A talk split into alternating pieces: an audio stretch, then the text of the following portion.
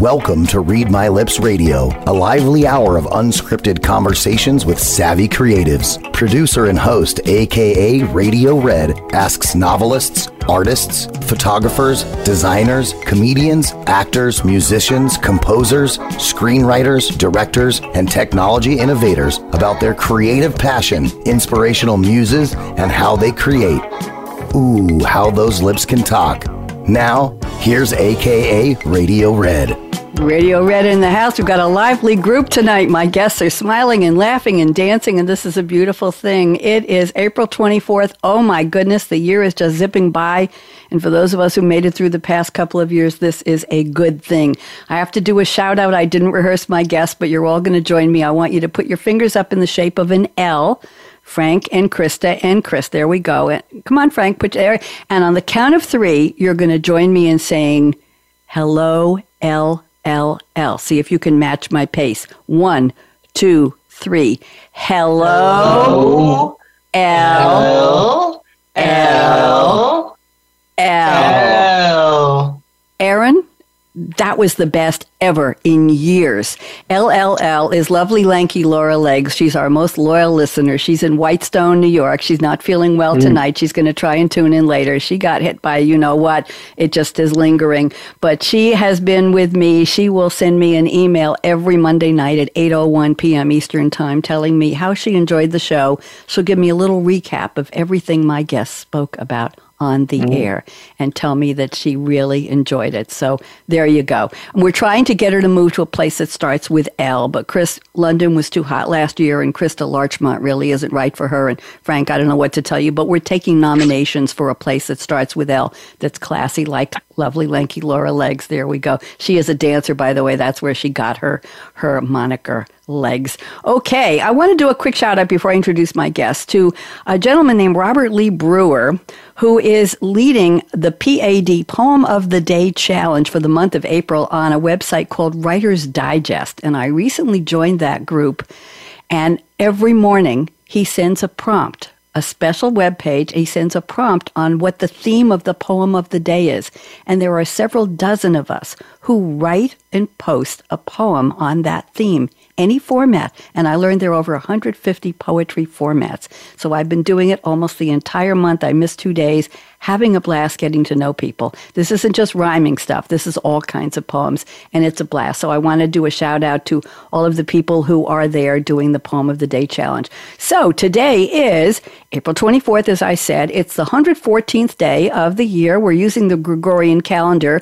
Christa, you may not know this, but Pope Gregory XIII in October 1582 didn't like the Julian calendar, so he decided to replace it. What a scamp he was. So here we are. He changed it to be more aligned with the Earth Sun revolution. He omitted a leap day every thir- three centurial years, something like that. Anyway, I think of him as one of the original creatives because he just didn't say, oh, somebody else did it. He said, I don't like it. I'm going to do something about it. So there are 251 days left in the year. This is the 17th Monday. And the reason I mentioned the 200 251 days is Frank, we're all going to be celebrating New Year's Eve again with great gusto. So if you want to buy something special, if you're a, a wine enthusiast, you better get on a website or go to a liquor store and reserve something now because people are going to be buying the good stuff. Christa, I think you're the type who's going to want to make her own homemade Kahlua is my guess. And the flavors have to meld. So you need to start by May. Okay. It's going to take Not a while. Not necessarily good, but my father did have a rum still on the on the stove. There you go. So now she knows the first guest who's ever told me anything like that. And Chris, I'm guessing that you've got a still for some bootleg whiskey in the backyard or in the sink or something like that. You're going to do that. So everybody out of my just just get ready. There you go. So here we are, and we are now in the Western zodiac sign of Taurus. Is anybody here on the show a Taurian? Frank, what's the date of your birthday? The 30th of April. Early happy Wow. birthday. Early, early Yeah. happy birthday. Well, I'm Happy going to read who Taurians are before I before I get my guests to introduce themselves a little early here. By the way, everybody wave hello. Christa and Frank and Chris, wave hello. We're on LinkedIn, we're on Facebook, and people are enjoying seeing your smiling faces. That means you have to smile. Taurus is the second astrological sign in the modern zodiac represented by the bull. Taurans enjoy relaxing and serene environments surrounded by soft sound, soothing aromas, succulent flavors. Does this describe you, Dr. Douglas? Does it? Certainly does. Okay, there we go. Taurus is ruled by Venus, the enchanting planet that governs love, beauty, and money. Taurus is the most sensual of the zodiac. I'd better stop there. But they're stubborn. Hmm. they stay in unhealthy situations, no, to prove a point, but they're dependable partners and they take care of their friends and lovers with trustworthiness and devotion. There you go. And I'll read some famous birthdays later and we'll know who they are. So let me tell you who I have on the show today. Christa M. Okon. Am I saying Okon right, Christa? O- perfectly. Absolutely okay. Perfectly. She is uh, a lady who has been busy her whole life. She's a semi retired attorney. She'll explain that later. She's an artist. She's a novice sailor. She's the author of Poppo, the Magic Kitten Arrived. She's going to hold up the book cover for us later. It's a Grimm's Brothers style fairy tale that has every element the Grimm's brothers would have scary events, a little bit of magic, and a happy ending. Christa, welcome, and you're going to give us your full bio in just a minute here. Then we and welcome. We have Dr. Frank L. Douglas. Frank, wave hello again. He's the CEO of Safe Haven Dialogues LLC. He's an award-winning industry veteran with more than three decades in healthcare, pharmaceuticals, and entrepreneurship, and he's also an author. Frank, wave hello. There you are. And then we have Chris Jankulovski. Did I say that right, sir? Jankulovski, but you got There we go, Jankulovski. He's the author of Near Death Lessons and the founder and CEO of Remote Staff. He has worked as a business coach, a marketing consultant, and a real estate portal business founder. You've been busy, Chris Wave. Hello. and I'm just Radio Red, just here for the heck of it. I'm calling this show in honor of you, Christa. I'm calling this episode because I give a different name every week, and I'm calling this Sailing into Creativity in honor Aww. of you, Christa. Okay? Because that's yeah. one of your themes. So, on that note, here's what's going to happen. Christa, I'm going to put you on full screen speaker view. So, everybody can see you. Would you take about three minutes, please, and introduce yourself? Fill in all the blanks between the little bit that I shared. Christa, welcome. Go ahead. Hello, everybody. I was born a long time ago. Oh my God, in Germany. Uh, at the age of nine, I moved to Canada. My father had lived there already for six years, and I basically really didn't know him. So we moved to Canada, and my mom, she thought she had died and gone straight to hell because we moved all the way over to British Columbia, which is at the very tippy tail end of West Canada on the ocean. And she thought she had gone into some barbaric hinterland she was not a happy camper. So we were there a couple of years. My sister and I loved it. It was wonderful. It was so, and girls could wear pants. In Germany, we weren't allowed to wear pants, uh, you know, to school or to any outside the. We had to wear dresses and skirts. So this was so liberating. I loved it so much. But from there, we went to New York, and I got to see my first black people, Frank Douglas, and I didn't realize that when you're white and all your life you've been around white kids, you recognize them by the color of their hair and by the color of their eyes. And now suddenly I'm in New York and I'm seeing all these people and they all have brown skin and they all have black hair and they all have brown eyes. And I'm thinking, oh my God, how am I going to tell people apart now? The girls were easy because they had all kinds of neat hairstyles. And the boys took longer. You had to really pay attention to the, the, the size of the nose. And, you know, they had all these distinguishing features, which I wasn't looking for, didn't know how to look for. So that was an awakening for me. So from there, we moved all over the place. My father turned into a building superintendent, and we moved from the Bronx to Queens to Long Island to Brooklyn and ended up in Manhattan. And I loved Manhattan. I fell in love with New York. But, you know, all these different schools, and I was not particularly outgoing and sociable, so it was really hard to make friends. Anyway, I got married, and then I married a guy, the army took him, and then I'm moving around some more to Connecticut, and then to Oklahoma, and then to Texas, and then to Pennsylvania. And it's like one thing after the other. Um, but that was a long time ago, and somehow I managed to stumble into the law by accident. And of course, there are no accidents, right? But I loved it so much. I was a paralegal for 18 years in Santa Fe. And then I decided, listen, I'm doing the work of a lawyer. I might as well get the money. So then I went to law school at 56 and realized when you go to school at 56, your brain isn't quite as sharp anymore. Uh, but anyway, I managed to graduate from law school and have a career in law. And it was amazing, but it was exhausting. And I really, I, I don't like fighting with people. I really don't. I'm a lover, I'm not a fighter. So it exhausted me. So then I thought, what can I do that would be more fun and better for me? So I came up with the idea of sailing a boat to the Caribbean and riding while I was sailing. Uh, and so I did that. I took a boat from Panama City down to St. Thomas. And then I got there and I realized I'm really not a good diesel mechanic. And you really have to be a good diesel mechanic in order to keep a sailboat going if you're going to blow, right? And so I, know, I did it for six months and then I gave it up and came back to be a landlubber. But I really don't want to be a lawyer anymore. I'm changing into writing now. I'm writing books, um, writing all kinds of stuff now. So that's my new, what I'm going to do with the rest of my life as soon as I grow up. Thank you. I don't plan to grow up at all, Christa, so I, am with you. So you can just stay with me, and the sailing sounds very interesting. Thank you for that intro. Appreciate it. You've had quite a moving around life already. I have a feeling there's a lot more coming for you. Dr. Frank Douglas, you're next. I'm putting you on speaker view. Please do us the honor of telling us who you really are. Welcome, Frank. Well, I'm still trying to decide who I really am. I was born in what was British Guiana, now Guyana, and came to America at age 20. I was lucky. I got a Fulbright scholarship to go to Lehigh University, where I studied engineering. Then went on to Cornell and uh, got both a PhD in physical chemistry and an MD. So I'm both a physician as well as a scientist.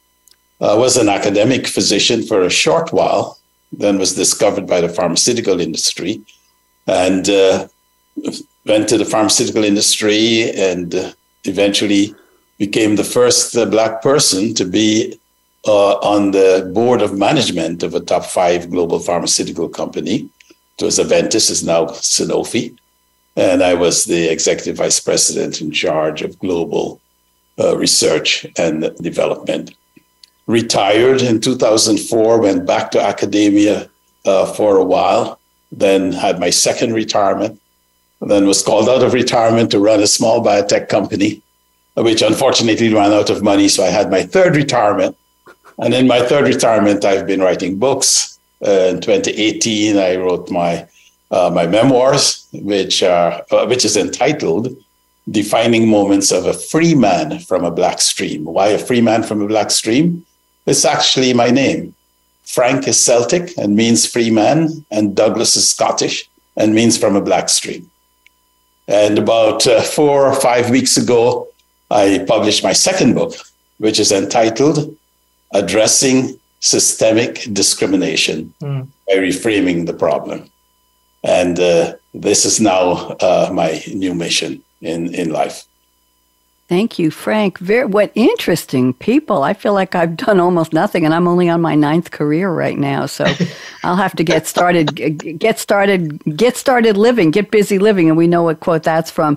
Thank you very much, sir. Welcome. And Chris Jankulovski. Did I say it right? Chris? You're, saying, it, you're saying it good. You said it actually more clearly when you say it slowly. Good. Frank Jankulovski. Okay, rescue me here. Go ahead. Let's have your three minute bio, please. Uh, well, my name is Christian Glowski. I'm living between Sydney and and LA. Uh, I'm in LA right now. Um, I'm a I'm a businessman and a, a, new author. Whoops, you can't see it anyway. New author of a, of a book called Near Death Lessons. I've had lots of adversities, and I think the best way to summarize my life right now at the age of 50 is uh, I'm on a quest to to contribute uh, as much as I can, uh, contribute in fellow entrepreneurs' life to do more, contribute in other people's lives personally to be more. And I, I guess these are the two focuses for me right now. Uh, I run a large company in Australia, and now I'm building uh, remote staff here in America to help American employers optimize and utilize offshore talent effectively, specifically from the Philippines. Um, and the book, uh, it's it's a big driver for me. Uh, I finally convinced the wife and the kids to come down to America. They're coming to join me soon, so I'm very excited to have them here to show them you know, the good old everything that LA has to offer, um, as well as cruise ships and stuff. And um, and she she thinks unfortunately everyone's dangerous and crazy. So unfortunately, the international media has painted a picture that is uh, I'm very unfortunate. But uh, can you believe it's taken me six months to convince her? No, they're not all dangerous. No, it's not all crazy. Uh, yes, there's a little element of that, but you know, come on, it's uh, there is a lot of other awesomeness out there. So uh, finally, she's going to see it for herself and not be blindsided by the media. But that's me. That's lovely. I will tell you that years ago I lived in Eugene, Oregon, and mm. I relocated back to my roots in New York. And my children were in school in, in Oregon, and when their friends found out that found out that mom was bringing them back to New York, where my parents were, my family, they were told, be careful, it's a very dangerous place. And somebody wanted to give my kids knives to take to New York, that they should be careful on the streets. We weren't moving to Manhattan, Christa. We moved to Great Neck on Long Island, the North Shore, the, almost the Gold Coast. And it wasn't very dangerous at all. Interesting, but not dangerous. And we won't go there because we don't, we don't get political on this show, just so you all know that. But thank you for the bios. I appreciate it. Now let's move into the segment of the show where I've asked you each to send me a fictional quote from a movie or TV character or a song lyric. I think we have a little bit of everything today. So Christa has sent us a quote from Auntie Mame, a uh, comedy filmed in Technicolor in 1958 based on the novel Auntie Mame by Edward Everett Tanner III under the pseudonym Patrick Dennis. And it was a theatrical adaptation as well, starring Rosalind Russell. Roz Russell, anybody remember her? Christa, you do. And uh, not to be confused with the musical of the same that appeared on Broadway, and Lucille Ball was the title character on the musical. Patrick Dennis, orphaned in 1928 when his father died unexpectedly, is placed in the care of his Mame, Auntie Mame Dennis in Manhattan. She's flamboyant and exuberant. She hosts parties, sounds like Pearl Mesta, with a variety of guests and free spirited friends, including the frequently drunk actress Vera Charles, on and on and on. A lot of colorful people in that crowd. So here's the quote Christa has selected from the film Life is a banquet and most poor suckers are starving to death. Oh my, Christa, let's look on the upside of this one. Go ahead. Talk about the banquet. How'd you find this, Christa?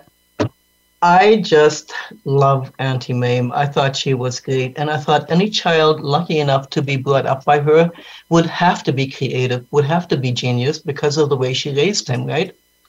Uh, but basically, when you look look at the line, and she said this as she's dragging this cooch or up the, the staircase telling her to live, live, live. Right? This is a lady who has is mousy and plain and does nothing with her life. And here's Auntie Mame saying, why don't you do something? Why don't you be something? I mean, look at everything available to us. And this poor, poor soul just has no idea what Mame is talking about. So what she does is she goes out and she gets herself impregnated, basically, is what she does. So that's that's that character, but there was so much more that she could have done with her life, right? And that's what Mame is saying. She's saying that we are surrounded by a sea of plenty, but most people are not looking and they don't see it. And that's the same with creativity. That's right. That's right. And we'll be talking about the impact of creativity on your life and Chris's and Frank's in a little while and getting your, your input. We're not giving advice to people. We're hoping just to inspire them by the lives you are all leading. That's the point. Let me go on to Frank Douglas. You have sent a quote from Anthem by Leonard Cohen, who left us way too soon.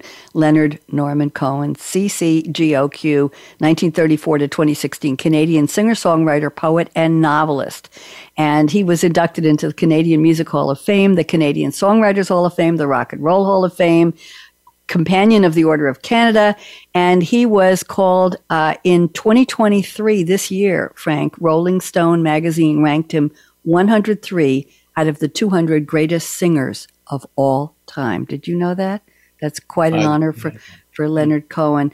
Uh, what's interesting is he found out somewhere in his career that his manager had stolen the rights to his music and given away the whole songbook. Everything was gone and his money was gone. His publishing rights were gone. So he had to go back and start touring again, which he had given up to recoup And that was the end, the last few years of his life. But I'm sure the people who were at his concerts really appreciated seeing him again. So here's the line Frank has selected from Anthem by Leonard Cohen There is a crack, a crack in everything. That's how the light gets in. That's a beautiful line, Frank. Can you tell us how you found it out of all the wonderful lyrics from Leonard Cohen? Go ahead, Frank. Well, I love Leonard Cohen, not only because of Hallelujah. In fact, uh, I am hoping posthumously that, like Bob Dylan, he gets the Nobel uh, for poetry. Uh, I, I think his songs are just incredible. And what I love about that line uh, is you think about a crack and uh, you look at a wall, a crack in the wall, and you think that the wall has been damaged. You don't see that as positive. And then he says, that's how the light gets in.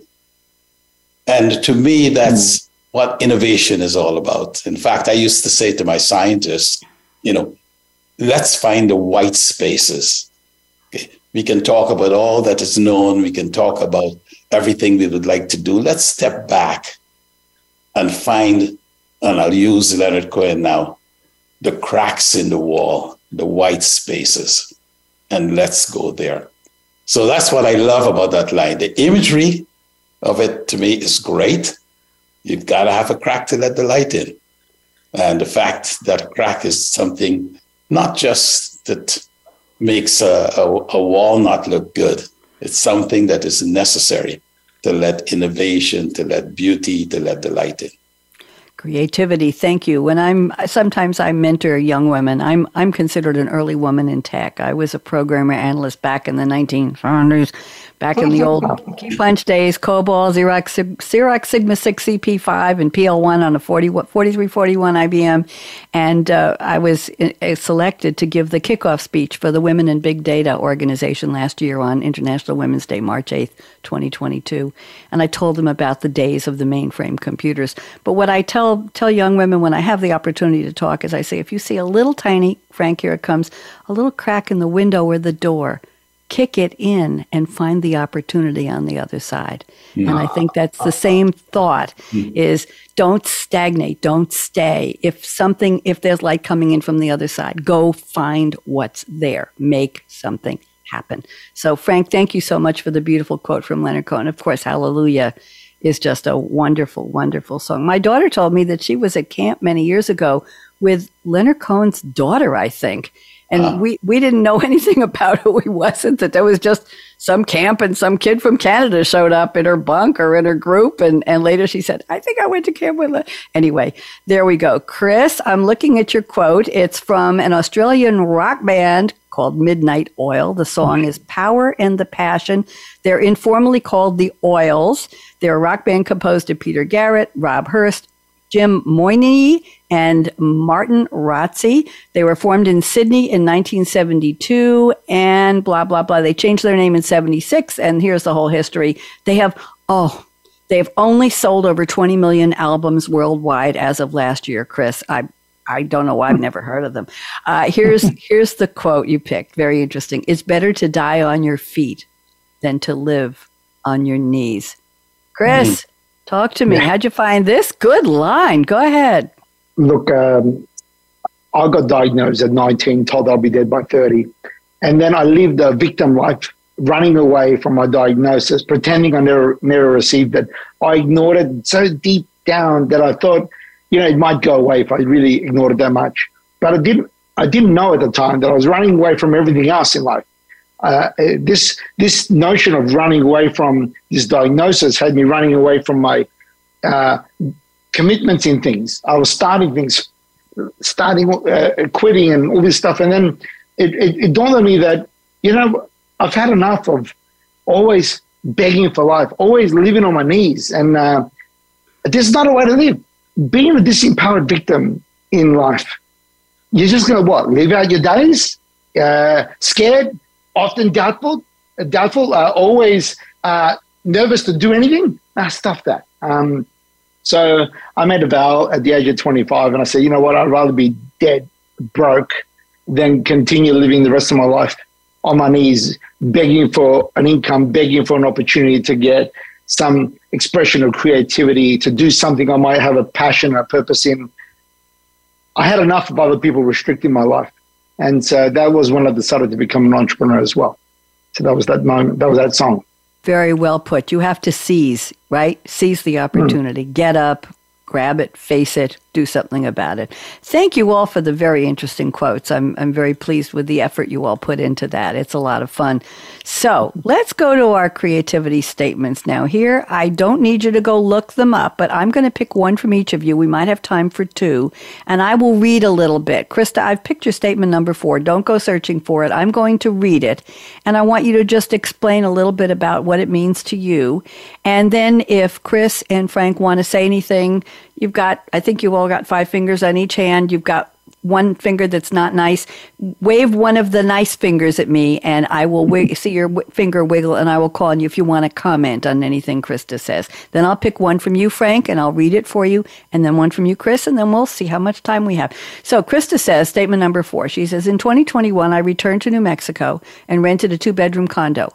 In two weeks, I'd rounded up all the furniture and furnishings needed through consignment shops, Craigslist sellers, and she had uh, talks about what she got from Goodwill and, and how she decorated and the decor, really creating a space. Christa, I don't want to read the whole thing. Can you give us the story, please? Go ahead. Yes. When I decided that I was going to move onto a boat, a 28 foot boat, I got rid of absolutely everything in my life except my photo albums and my journals, right?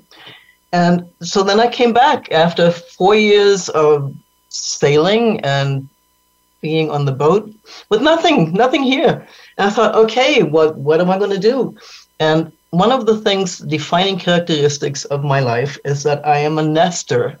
Wherever I go, I want to be cozy and comfortable, and I make everything, this even a little tiny boat, cozy and comfortable. So I was running all over the place. I mean, within two weeks, I had bought the most wonderful, exquisite items you could imagine from thrift shops and I started with a thrift shop quilt that I absolutely loved. And then the entire unit got decorated based on that one item. And I mean, it, it just turned out wonderful. And people come and say, "You did this in two weeks." I said, "Yes, it's very easy. You know, you if you know what you like and you know what you want, you can do it."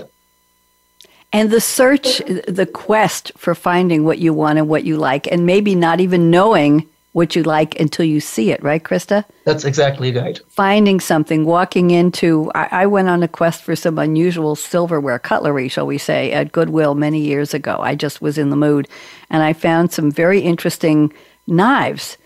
Just butter knives, not not not uh, sharp knives, with a handle, and it said something like Cook's Club or something like that, and it was light blue, it was plastic, and it was light blue with little flowers on it and I still have a couple of those, and I paid a nickel or a dime for them. It wasn't a, a big investment, but it was something lovely.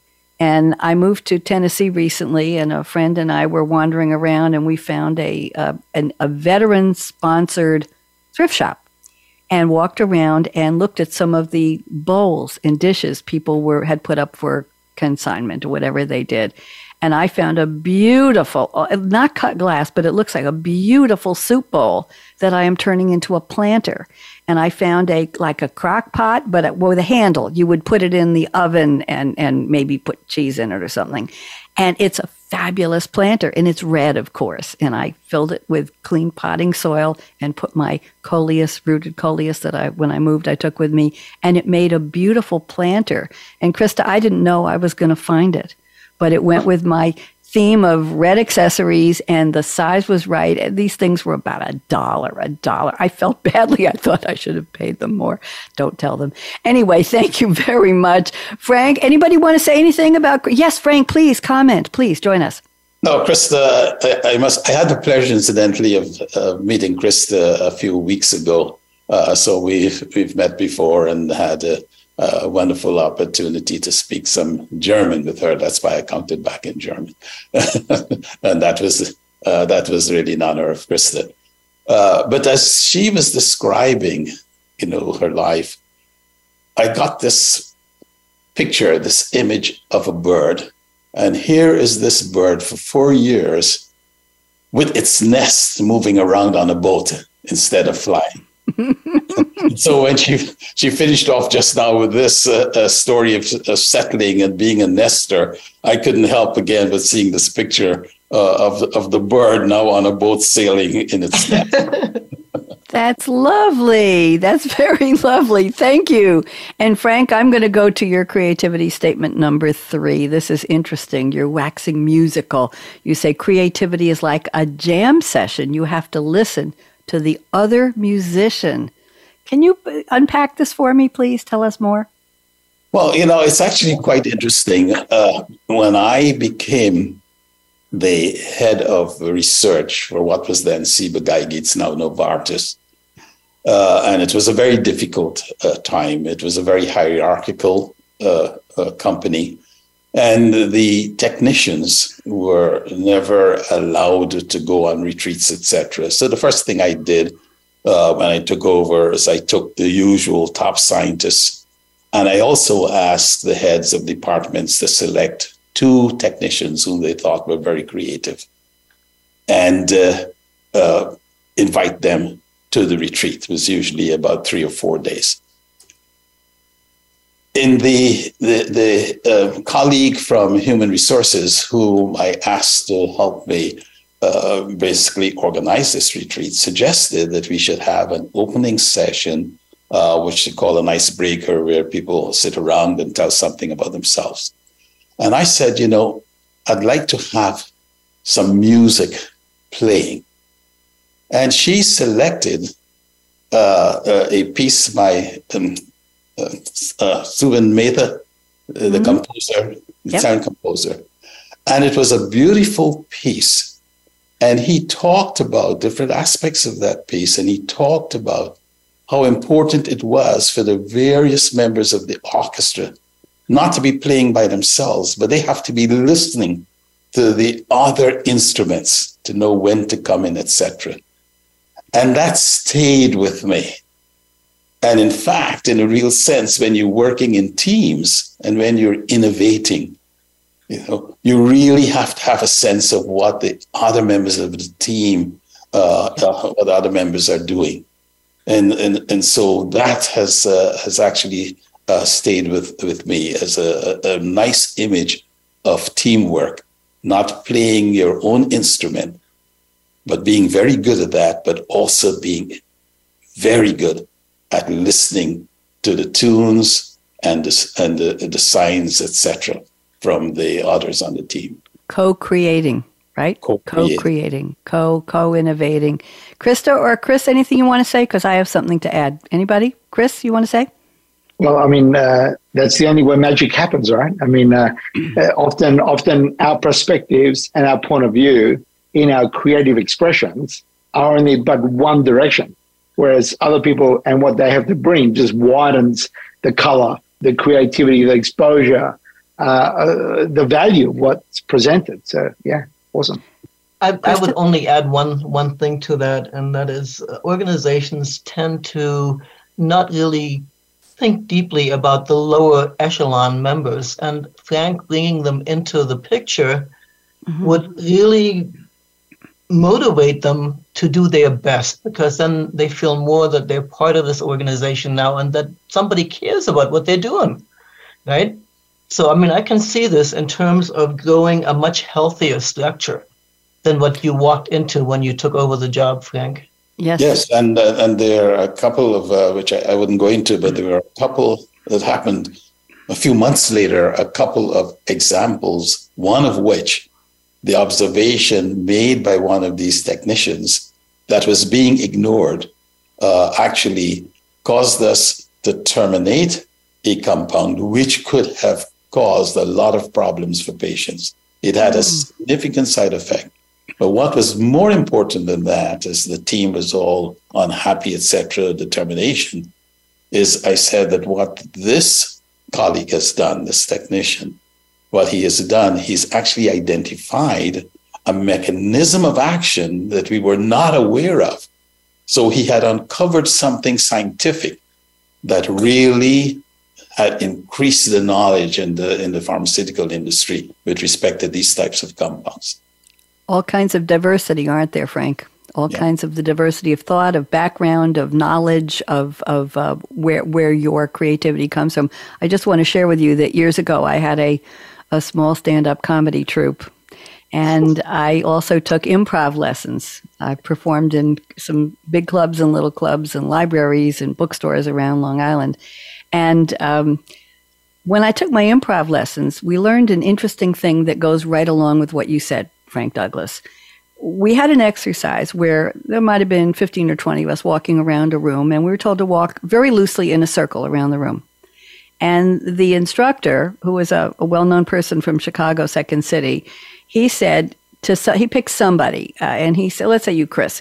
Chris, say something, one sentence that you would hear in your travels around Manhattan, because this was in New York, something you might hear every day in Manhattan, and say it three times and just walk around the room. And when you're ready, make eye contact with somebody. Don't assign them to say something else, but they will get a sense of when the room needs them to add. Not, oh, it's my turn, call on me, call. not like that. It was a fine distinction of co- collaboration, Frank, of cooperation. But for example, so Chris might have walked around, he said, Damn, you took my parking space.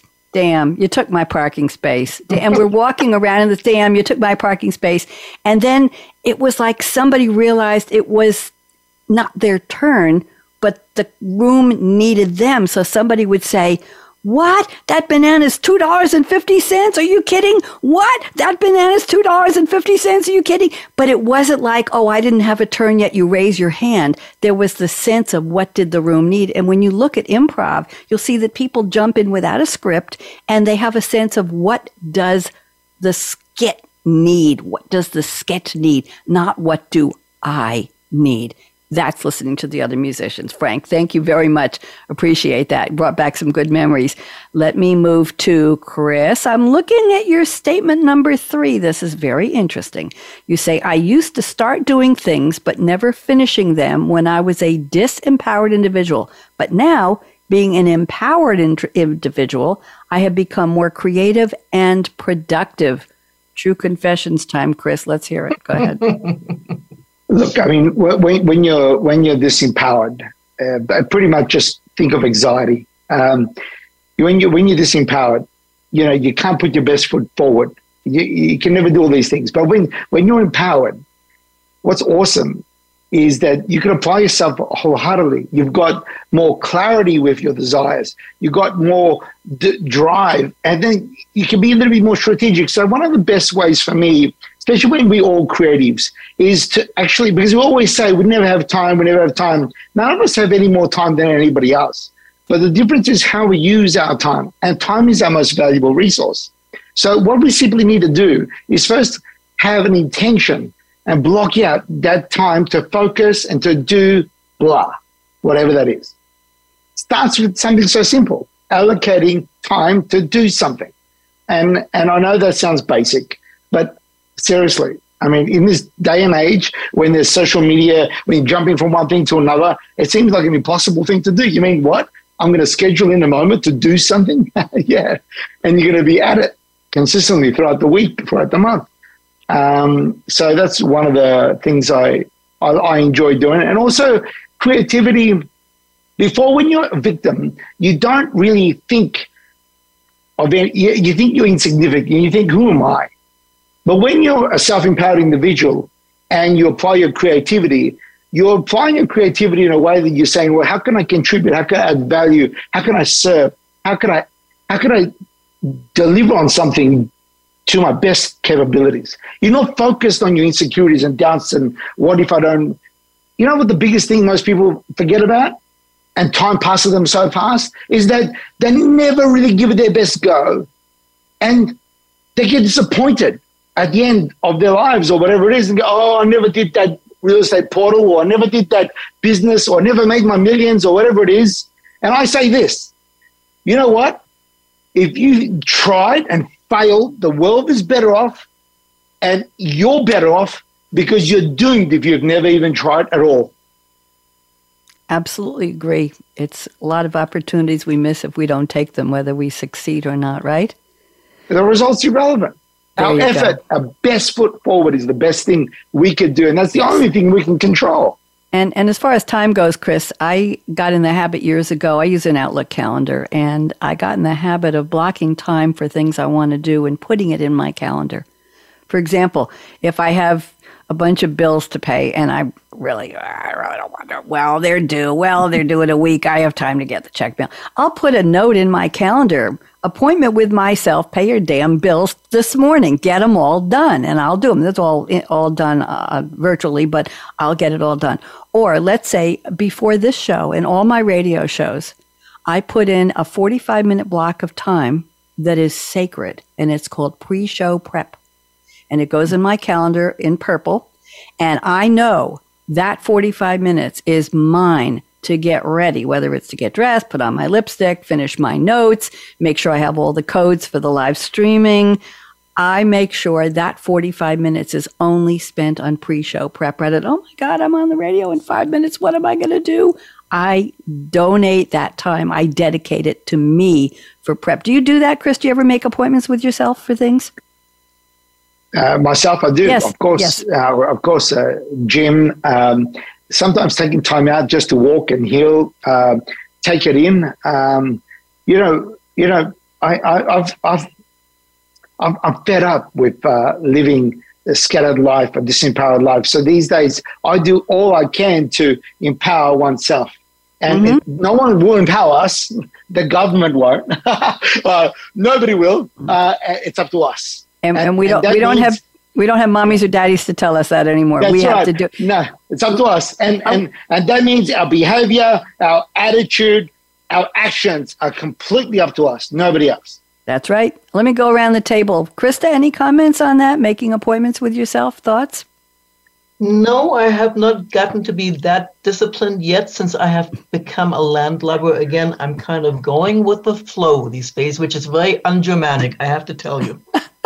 I told you it was true confessions. Frank Douglas, what about you? Do you make appointments with yourself in your calendar to do things? Uh, interestingly, I had stopped doing that for about uh, four or five years uh, when I started my third retirement. And then when I started working on this book, and now that I'm in the phase of promoting it, etc., uh, now I'm back to the calendar and blocking time off to do to do various things because there's just there's just too much to do, and if you don't do that, then you forget yourself. And there are so many distractions today, right? We are distracted. or We're just magnets for stuff going on. We're not going to get into the news, but it was a heck of a news day today. We'll leave that one alone. I'm glad I'm still hosting my show. Leave it alone, Red. Don't go there. Okay, Christa, we have time for some more creativity statements. So I'm going to your statement number one. I'd love to read this for you. You say creativity in writing means letting the mind romp and play with ideas and images, and then finding the one that shouts at or resonates with you. Let's talk about your book, Christa. How does this work for you? Well, to, to start off with, I didn't know how to write a children's book when I began. So I went to the library and took out armloads full of children's books. And I was supposed to be reading them critically, but some were so delightful, I just completely forgot. And I'd get to the end of the book and I'd say, How did she set that up? How did that flow? How did the character, you know? So once I had this sort of down in my mind, then I had to start. And the book was written because a dear friend had lost her cat. She had died of old age. And my friend was so devastated. And I had said to her, honey, I'm going to write a book about your cat and make her famous. So I don't know that I've made her famous yet, but I have done the writing of the book part. And it was so nice to think, how can I create a story with this cat that's going to be so dynamic and fabulous and funny and interesting, right? So then you think and you let the little characters start talking to you, and they do. They actually come in and they become alive. And sometimes they do things that you don't want them to do, and you say, no, that's going a step too far. But if you pay attention to what they're saying, the book can almost guide itself, you know? But anyway, I had to start off by getting some guidance from all these real authors who were writing real books, and it helped. It really helped. Very, very interesting. I've written three romantic comedy plays, Christa, and they literally wrote themselves. All I did was say, I want to write a play. I went online and I said, I need a way to set up an outline to write a play. How do you introduce the characters and the scenes and what kind of fonts do you use and how do you space it? And I don't know, what, what point characters do you use and how do you do it? And I found a free website that I just downloaded the outline. I started filling in my stuff. When I got to the dialogue, the characters were talking through my keyboard, Christa. They were having conversations. They were telling me what was on their mind. It in four nights from one o'clock, I started at one in the morning and ended at four, and I was working full time at the time. In four nights, I wrote a play. I contacted some community actors, community theater actors on Long Island went to my TV studio. I had never directed in my life.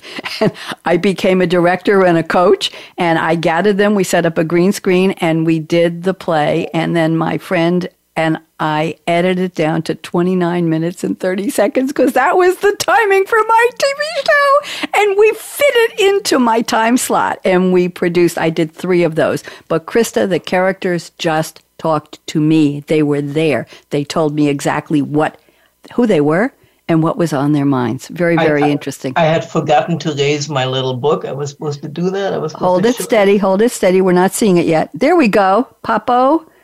Yes, it's still blurry. We're gonna get there. Move it to a little bit to your to your left. Uh, not quite. Raise it up higher above your head. You know what? Pull it back. It's too close to the camera. Pull it back closer to you and move it to still all right you keep doing that and i'll tell you when we can see it it's still very very very, very yeah oh, sort of sort of okay it's just giving us a hard time but it is i'm so sorry that's okay anyway, we'll get it we'll get it i want to go on i want to read a statement from frank we have a few more minutes left and then we have some famous birthdays and holidays to read frank you say i am just take two minutes with this please i am creative when i think laterally frank douglas talk to me what does this mean Let's see. Oh, it's actually uh, uh, quite interesting. Let me share a story with you. Yes. One, my uh, he was the uh, my boss, who was the oh. global head of research and development, uh, was actually passing, and his wife called me and asked if I would come and see him, and I went to see him. He was in Basel, Switzerland. I was in Frankfurt at the time, and I sat at his bedside, and he said to me, he said you know, there are two things about you that I don't think you realize. And I said, What are those? He said, Remember when you came to us, we kept pushing you into management and you kept insisting that you want to be on the bench. You're a bench scientist. He said, The reason for it has to do with two things. One, you think laterally, namely, whether it is because you have both a PhD and an MD, you are able to look at data from animals, look at issues that patients have, and come up with the type of study that we need to do in phase one and phase two, very early studies. And it's usually because you have thought laterally and you have brought disparate information together. And as a result, you you did some studies that actually really helped uh, the, the, the company with some of the novel mechanisms we had. Then he said, and the second thing that uh, you, you do do, which is part of this lateral thinking, is that when there's an issue, you tend to see broader implications than the rest of us see. And we don't know why, but we think it is because you actually, you know, you do not see any particular uh, incident as an incident unto itself. You see the implications, uh, you see the other issues that might have contributed to it, so that when you address the problem, you address it from a much broader perspective. Uh, and I think that ha- helped me to basically spur my brilliant scientists uh, onto uh, onto coming up with innovative solutions for problems uh, in in the industry. Thank you, Frank. Very interesting. Creativity can be giving the spark and passing the baton to other people, right? And yes. helping helping them find that spark in their own imagination. We have time for one more, and then I'm going to do some quick famous birthdays. Chris, I'm looking at your number four statement. You say, I enjoy using my imagination and feel like there is no limit to what I could create whether it's wealth, a service, a product, or even an impact. Just briefly, how does imagination figure into creativity for you, Chris? Uh, uh, uh, my backyard is a good example. Uh, I've um, went through it 11 uh, designs, 11 versions of my backyard to come up with what feels right. So my alignment with imagination and feeling just seems to work really well for me. And if I if I feel good about what I see, then I know it's often a good decision.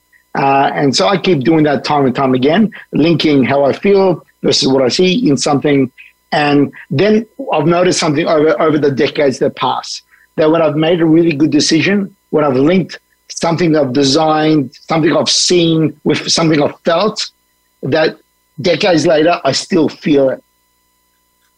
Very, very interesting. It's palpable, isn't it? You feel really good about things like that. Thank you very it's much. A, it's a, it's the same thing with artwork, by the way. When you see okay. an artwork, it's created, and you feel something, you'll always feel it. Yeah. I have 250 or 300 of those feelings. I've started painting and drawing and collaging about four years ago, and I'm up to about 250, 275. A lot of, I, I brought a, the moving company gave me my own truck because I had, I think it was a 13,000 pound move, and, and a lot of those boxes were my artwork. What can I tell you? My garage is my my gallery and my art room as well. Okay, let's do some uh, famous birthdays. We have some shout outs. Shirley MacLaine. Oh my goodness, actress, author, dancer, quirky, strong willed women and uh, eccentric characters, right, Christa? Uh, so many accolades. She's had an Academy Award, an Emmy Award, two British Academy Awards, six Golden Globes, two Vol- Volpe Cups, two Silver Bears, on and on and on and on. And she is 89 years old today, Shirley MacLaine. She's Warren Beatty's sister, by the way. Barbra Streisand is 81 today. Hard to believe singer, actress, director. She she broke so many records as far as what she did. She's only sold a mere 150 million records worldwide. One of the best-selling recording artists of all time. She was the first woman. She got a an Oscar for writing the love theme for A Star Is Born in 1976. The first woman honored as a composer. And for Yentl in 1983, she became the first woman to write, produce, direct, and star in a major film. Can you believe that?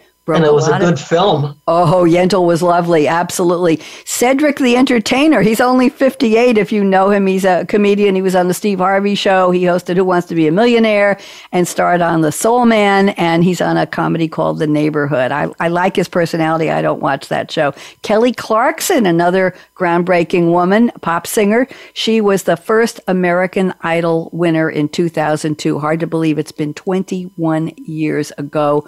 Her song, wow. A moment like this became Song of the Year. She became a judge on the TV show The Voice. She won a Grammy for Best Female Pop Vocal Performance for Since You've Been Gone. Very powerful song. And she's on VH1's 100 Greatest Women in Music. Interesting. Now I have two. We got three minutes left. I'm going to rush.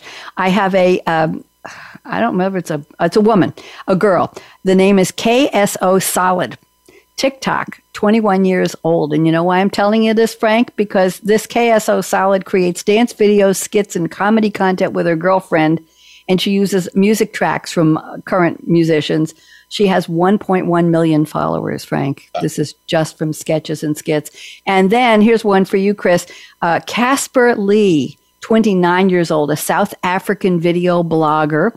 He does pranks, challenge videos. He collaborates with others. He was diagnosed with Tourette's at the age of six, and his mother helped him write his, his biography, and it was already published. He's a chief innovation officer of a company called Influencer. He has more than 6 million subscribers on his YouTube channel.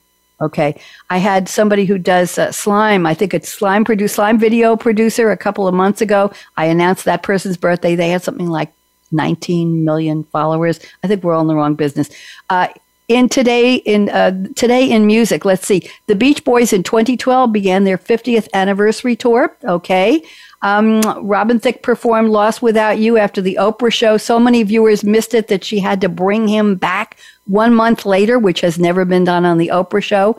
Uh, Billy Joel became the first non athlete this day in 2006 to earn a banner at Madison Square Garden. He sold it out for the 12th time on his tour of MSG. Unbelievable. His banner is number 12, hangs alongside people like Willis Reed, Walt Frazier, and Mark Messier. There you go.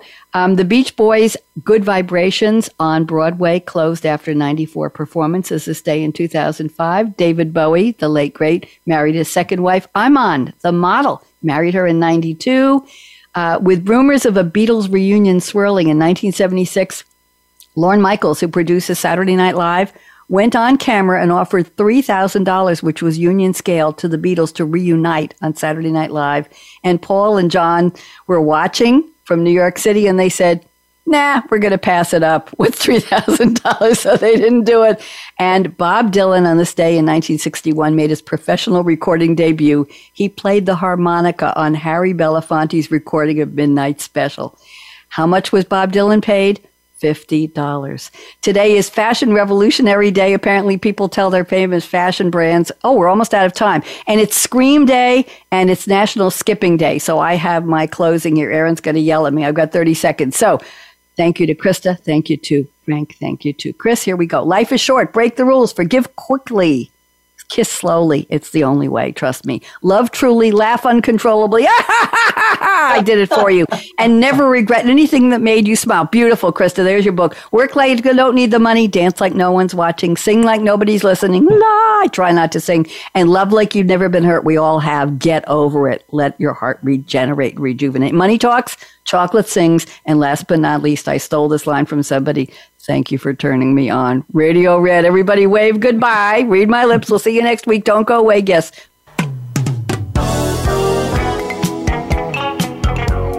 Thanks again for tuning in to Read My Lips Radio presented by the Voice America Variety Channel. Tweet your questions and comments to at Radio Red 777.